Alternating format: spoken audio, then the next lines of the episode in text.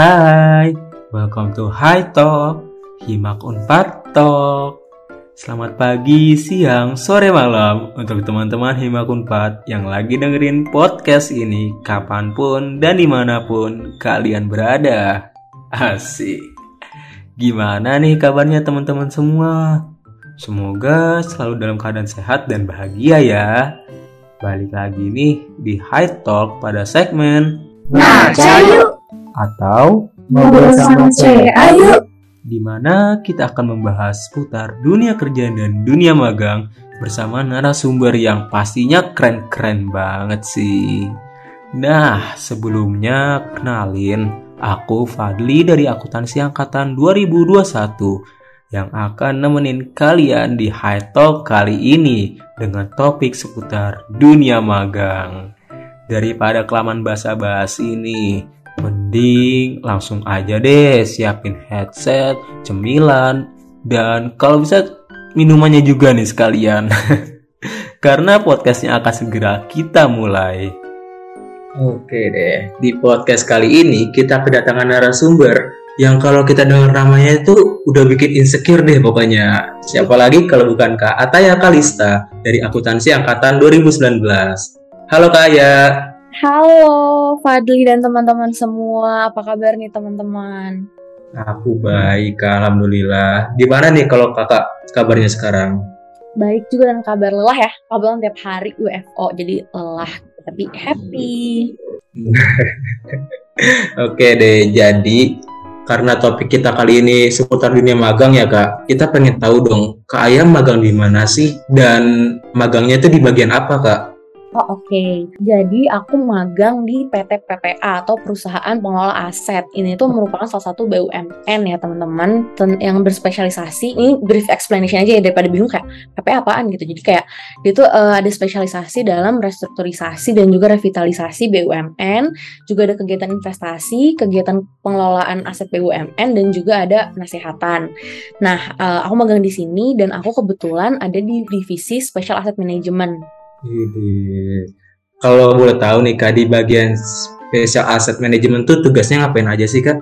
Oke, okay. uh, eh, jadi special asset management tuh kalau di PPA ada dua yang sekarang udah jalan ya. Sebenarnya di di bagiannya tuh ada tiga sih, cuman yang baru jalan tuh dua. Kebetulan kalau di yang aku, aku di special asset management atau kita biasa singkatnya SEM, aku di SEM 2 itu tuh sebenarnya lebih ke palu gada sih. Jadi maksudnya kayak apa yang lo butuh gue ada gitu. Soalnya kayak beneran ini tuh uh, collab antara mata kuliah hukum, kayak maksudnya pelajaran hukum sama pelajaran akuntansi ada kepake juga gitu. Dan kenapa aku bilang palu gada karena ya yang dikasih ya harus bisa gitu, nggak cuma tentang hukum atau atau akuntansi tapi juga kayak peradministrasian gitu segala macam harus bisa.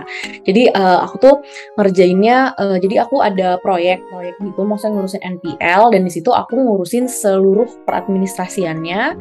Terus juga aku yang uh, apa namanya kayak kayak apa ya kayak humas mungkin ya ke pihak eksternal jadi kayak penghubungnya tuh ke aku sebelum ke bos-bos aku. Terus uh, abis gitu uh, aku juga ya administrasi tadi termasuk misalnya pengurusan jadwal rapat terus misalnya pas rapat kan bikin minuta tuh nah itu itu juga aku yang bikin gitu. Terus uh, kan ini tentang restru ya tentang NPL segala macam jadi aku juga membantu mengkaji nih sebenarnya ini tuh apa sih segala macam terus ada juga pernah aku sempat kayak ikut untuk membaca sebenarnya cash flow projection. Kan ada cash flow ya terus kalau misalnya kita mau nerima si perusahaan ini tuh gimana sih kira-kira? Nah itu juga aku belajar. Makanya aku bilang kan ada akuntansi akuntansinya juga sebenarnya. Terus itu terus gara-gara administrasi tadi jadi semua file maupun itu hard hard file. Nggak maksudnya apakah itu fisik kertas gitu ataukah di soft file itu semua aku yang simpan. Terus aku juga bikin uh, lembar verbal untuk memo-memo. Terus kalau aku juga uh, bikin teaser jadi kan aku tuh aset manager ya jadi aku yang yang inilah apa yang ngebagi lah ini aset berarti mau dilelang kah, mau dijual kah, atau mau dicesikan lagi atau gimana itu aku yang uh, di divisi aku yang ngatur gitu. Nah untuk itu kan semua harus bikin memo, maka tadi kenapa aku bikin verbal. Nah terus kan di aset-aset ini juga kan tadi aku bilang ada yang mau dijual, nah itu tuh aku bikin teasernya juga jadi ya kayak apa ya, kayak ya teaser biar biar orang tuh kalau misalnya mau beli udah baca-baca dulu gitu ini tuh kayak gimana. Terus juga aku belajar tentang penilaian KJPP untuk lelang segala macam. Terus ada dokumen-dokumen perjanjian tuh harus baca juga, harus hafal kayak gitu. Terus juga uh, kan aku berarti kan di divisi uh, collection juga ya maksudnya kan aku tuh uh, mengatur aset nih itu tuh kan tadi yang aku bilang ada lelang, ada jual segala macam itu kan menghasilkan uang. Nah itu kan uang tuh merupakan collection kita gitu. Nah itu aku juga yang yang bikin si Excelnya segala macam jadi yang ngaturin collection dan aku pun juga yang menagihkan si uang-uang itu gitu. Terus apa lagi ya? Oh aku juga pernah ngecek jaminan keluar kota seru banget sih. Terus ini sebenarnya bukan akun aku sih tapi ada teman aku tapi dia bukan magang sih, cuman ada akun sebelah dia naik helikopter banget gak sih gara-gara helikopter tuh asetnya dia, aset jaminannya dia seru banget kan so kayak menyesal. Aset aku tuh cuma hotel itu nggak seru kan cuman ya udah datang doang gitu. Terus apa lagi ya? Uh, oh waktu itu juga aku sempat diminta bantuin uh, sama direktur langsung diminta bantuin ke sem satunya lagi gitu. Makanya tuh bener-bener palu gada jadi kayak disuruh apa harus bisa gitu. Terus juga buat flowchart SOP kan bingung kan kayak dulu ada nih di pelajaran sistem cuman kan gue bercanda kan kelasnya jadi kayak bingung bikin flowchart tapi bisa Terus apalagi ya? Ya begitu deh misalnya buat list kalau misalnya nih eh ada yang mau beli aset di Bali ya udah aku bikin list aset di Bali siapa aja. Kayak gitu-gitu sih. Intinya palu gada. Thank you. Waduh, komplek banget ya tugasnya Kak. Dan aku juga penasaran nih Kak. Kalau boleh tahu tadi tuh kan Kak Ayat magangnya di apa ya tadi PPE gitu Kak, perusahaan pengolah aset. Dan itu kenapa ya Kak Ayat tertarik di perusahaan itu magangnya? Oke, jadi ceritanya gini. Jadi waktu itu aku pulang KKN nih, semester 6 kan, semester 6 awal-awal.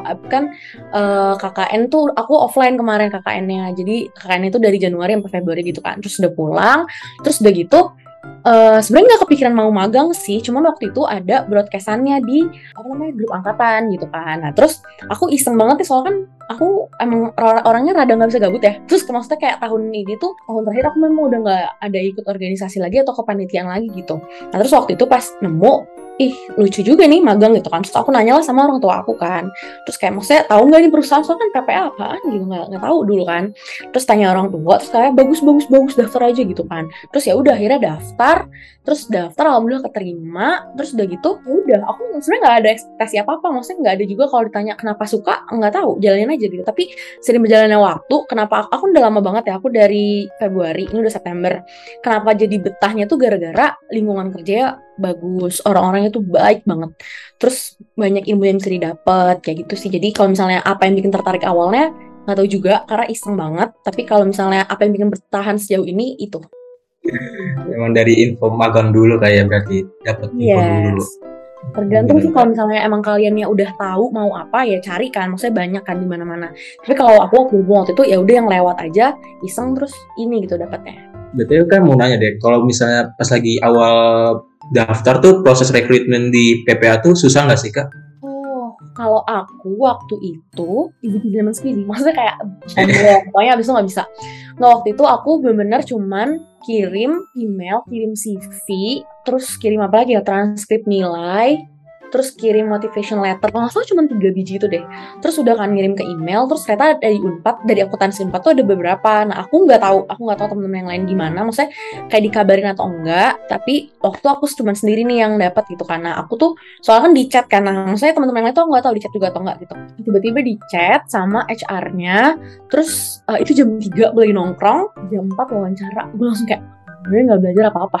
Gue nggak ada inget satu materi pun di perkuliahan yang online ini. Gitu kan gue berharap apa? Gue tahu apa gitu.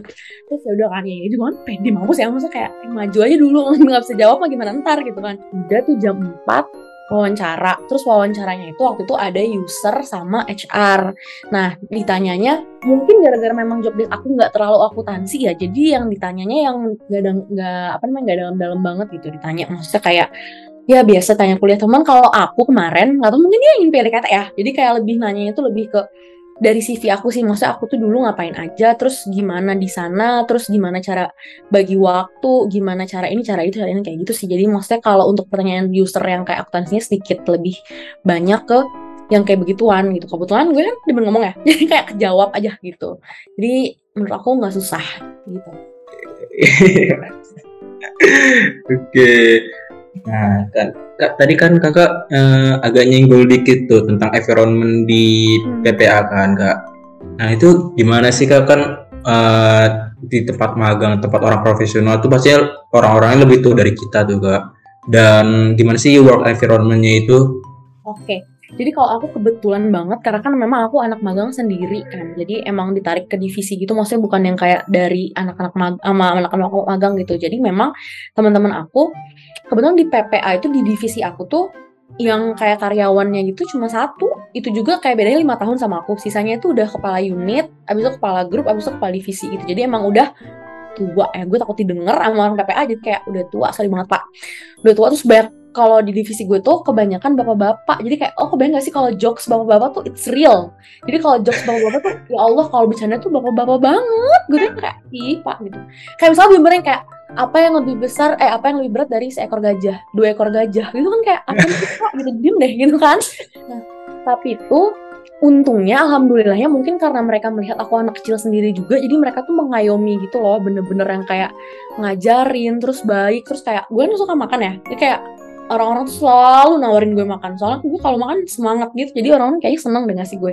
Tapi itu maksudnya kayak dari segi makanan ilmu terus kayak ditemenin tuh enak sih kalau kata gue ya sama bapak-bapak ibu-ibu itu. Soalnya kayak lu lu bakal dianggap anak lu bakal dianggap ade gitu. Cuman ya get along aja berusaha get along. Caranya gimana? Ya udah lo ikut-ikut aja. Kalau misalnya makan siang bareng ya lo ikut. Jangan kayak aku mau sendiri gitu jangan kayak gitu ya lo, lo ikut aja. Terus kalau misalnya diajak ngobrol diajak bercanda ya lo ikutan gitu. Terus ringan tangan sih maksudnya kayak ibu bapak-bapak itu adalah yang paling seneng kalau misalnya dibantu sama kita. Kayak sebenarnya bantuannya tuh nggak berat ya. Maksudnya di luar di luar pekerjaanmu misalnya kayak mesin kopi gitu.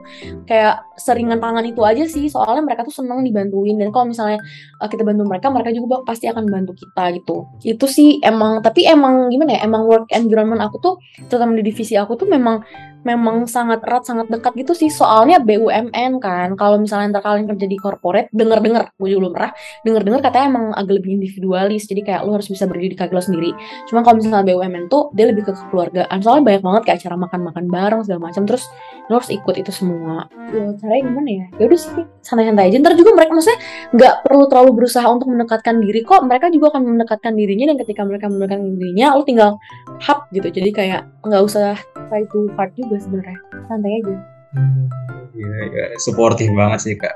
Mm oke nih kak. Kan tadi hmm, banyak yang enak-enaknya nih kak. Tapi selama kakak magang tuh pernah nggak sih kak ngerasain tantangan gitu di selama magang?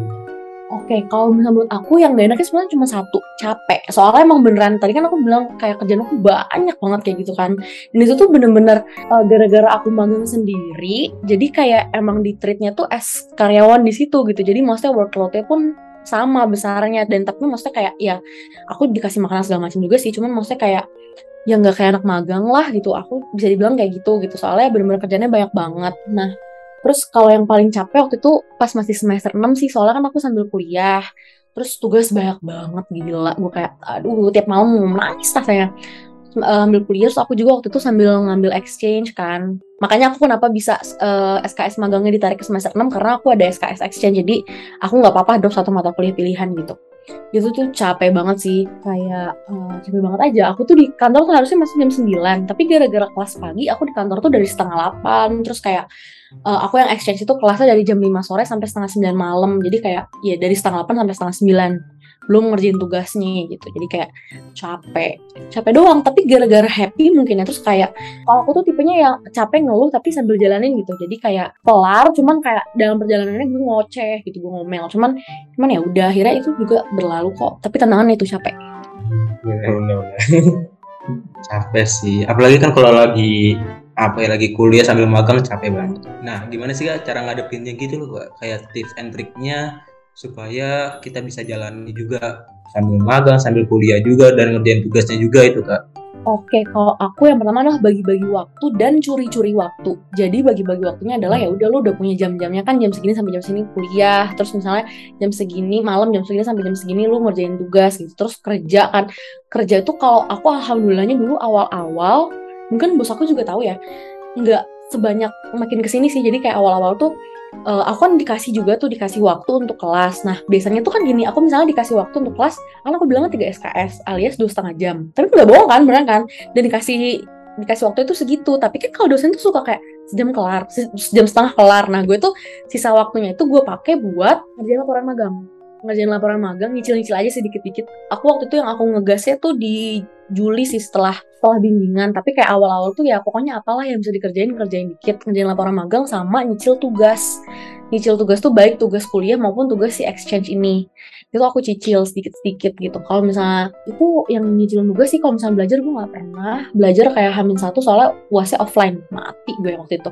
Kayak ah mati gue harus baca apa baca apa baca apa. Gitu. Jadi uh, tips and triknya bagi waktu. Terus maksudnya uh, kan itu kegiatan banyak ya. Kalau aku tuh uh, menganggap dari satu kegiatan ke kegiatan lainnya tuh bukannya beban sih bukannya beban yang kayak aduh banyak banget gak kelar-kelar tapi enggak tapi kayak dari kegiatan A kegiatan B itu aku apa anggap itu sebagai refreshing gitu walaupun dua-dua sama-sama capek. Jadi kayak misalnya A itu kuliah terus yang B kerja. Terus gue gue dari A ke B itu gue merasa ah udah gue udah pusing kuliah mending gue kerja. Kayak gitu loh. Jadi kayak si yang kerjanya ini sebenarnya menjadi gue anggap itu sebagai penyelamat gue walaupun sama-sama pusing ya sebenarnya. Dari itu tuh gue uh, gue pelajarin dan gue terapin juga dari pas kuliah sih. Kan gue dulu fama fama kan capek sorry banget keceplos. Semua kan capek tapi nggak maksudnya nah kali ini kayak gitu walaupun kayak ya capek cuman ya udahlah jadikan ini sebagai pelampiasan dari pusingnya kuliah. Kayak gitu sih. Jadi Andreka bagi waktu. Terus pokoknya jangan lupa curi-curi waktu tuh perlu sih soalnya kalau nggak ntar nggak nggak keburu nggak selesai. Terus gue kan anaknya ini kan maksudnya kayak butuh hiburan si paling butuh hiburan. Jadi kayak harus banget buka tiktok harus banget buka ig story orang tuh gue nggak boleh kelihatan nggak boleh ketinggalan apa yang terjadi hari ini tuh nggak boleh banget jadi itu juga curi-curi waktu kayak sih cuma ke IG gitu. Gitu. Kalau misalnya yang kayak makan tidur gitu sebenarnya udah ada waktunya sih. Oh sama ini. Kalau aku waktu itu sampai sekarang sih aku tuh selalu mengorbankan waktu uh, nonton. Jadi aku tuh nggak pernah sama sekali nonton. Karena kalau misalnya ada waktu luang gue either tidur atau main pasti. Maksudnya uh, hal-hal di luar belajar itu tetap seimbang gitu. Jadi gue nggak nggak semuanya yang kayak dihabiskan untuk produktif tuh enggak gitu. Jadi gue antara tidur atau main. Jadi gue nggak pernah nonton. Tentang mindset ya berarti ya. Tapi kan tadi kakak mention tuh ada laporan magang. Nah sebenarnya uh, kita yang semester bawah tuh kayak penasaran sih kak. Itu tuh maksudnya apa sih laporan magang? Kayak isinya apa gitu dan dibahas apa di situ kak? Oke, okay. uh, first of all kalian minta aja ke Buneng pedomannya pasti dikasih. Jadi maksudnya ada di ada pedomannya, jangan sedih, jangan khawatir, pasti dikasih pedomannya. Nah mungkin brief explanation aja pedoma, uh, pedomannya. Laporan magang itu sebenarnya si sombong ini mau bilang gampang. Soalnya maksudnya kalau dibanding skripsi ya, soalnya tuh kayak bab satu pendahuluan, yaitu pusing dikit sih. Maksudnya bikin latar belakang tuh emang susah soalnya kayak harus harus kompleks lah kalau aku waktu itu sama dosen penguji, eh penguji pembimbing. Uh, terus bab duanya tuh seru kayak maksudnya cuman company profile, aktivitas magang gitu-gitu lo bisa ngarang indah kan di situ.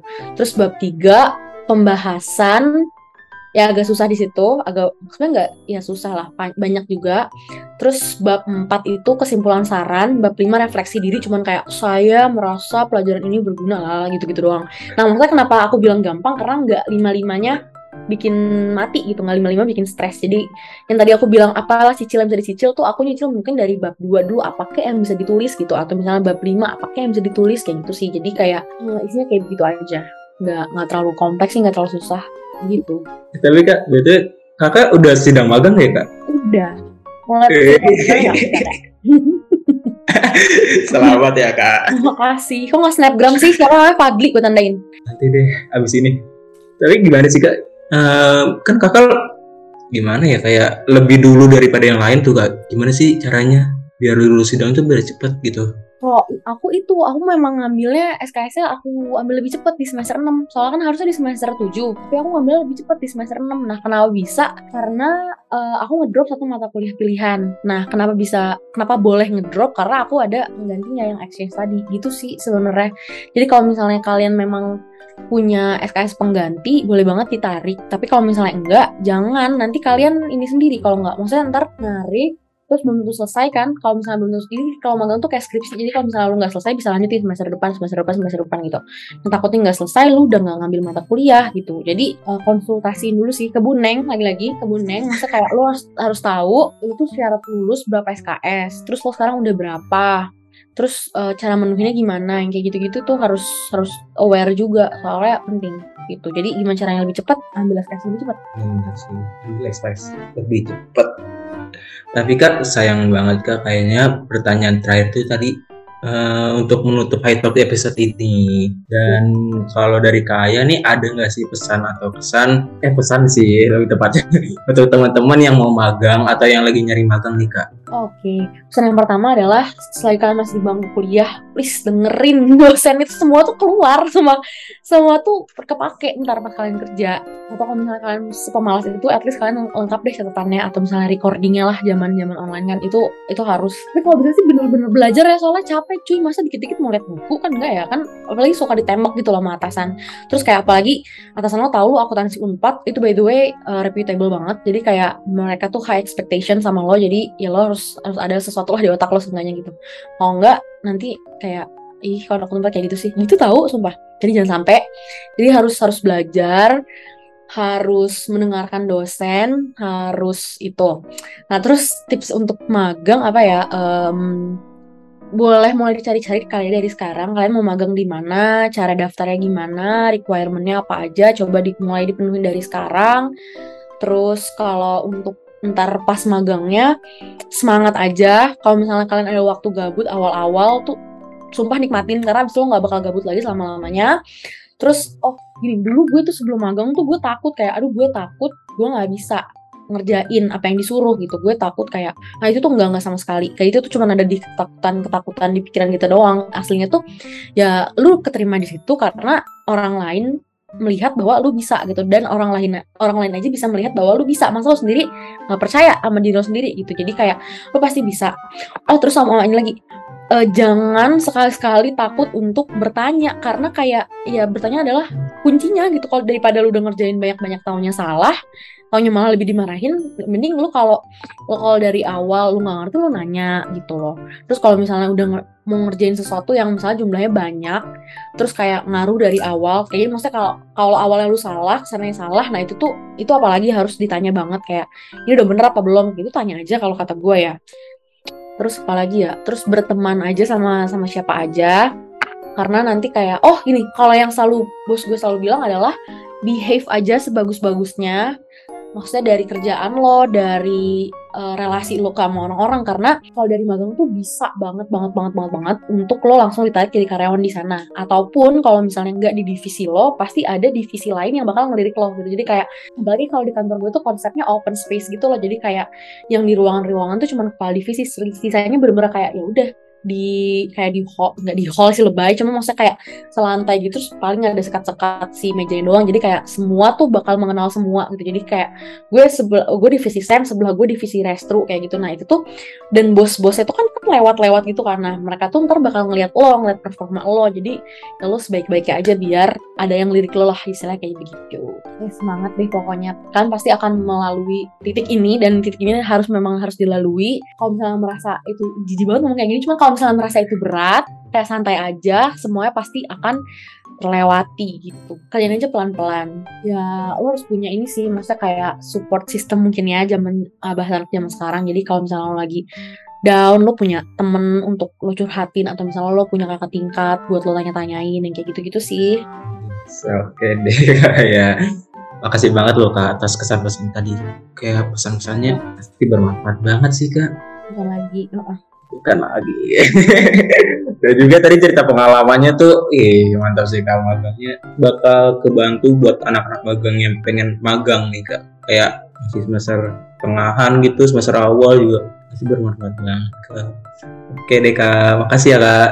Oke sama-sama. Nah teman-teman kalau dari cerita kak tadi tuh aku bisa nyimpulin nih kalau kayak walaupun sibuk organisasi dan magang tapi tetap bisa kok ngejar sidang lebih cepat gitu. Ini. Tapi sayang banget nih waktu kita udah bener-bener mau habis nih teman-teman. Sampai di sini dulu ya podcast High Talk kali ini. Mohon maaf ya kalau ada salah kata. Jangan lupa like, komen, dan share podcast ini ke teman-teman kalian semua. Kudu wajib harus banget di-share. Sampai jumpa di High Talk selanjutnya.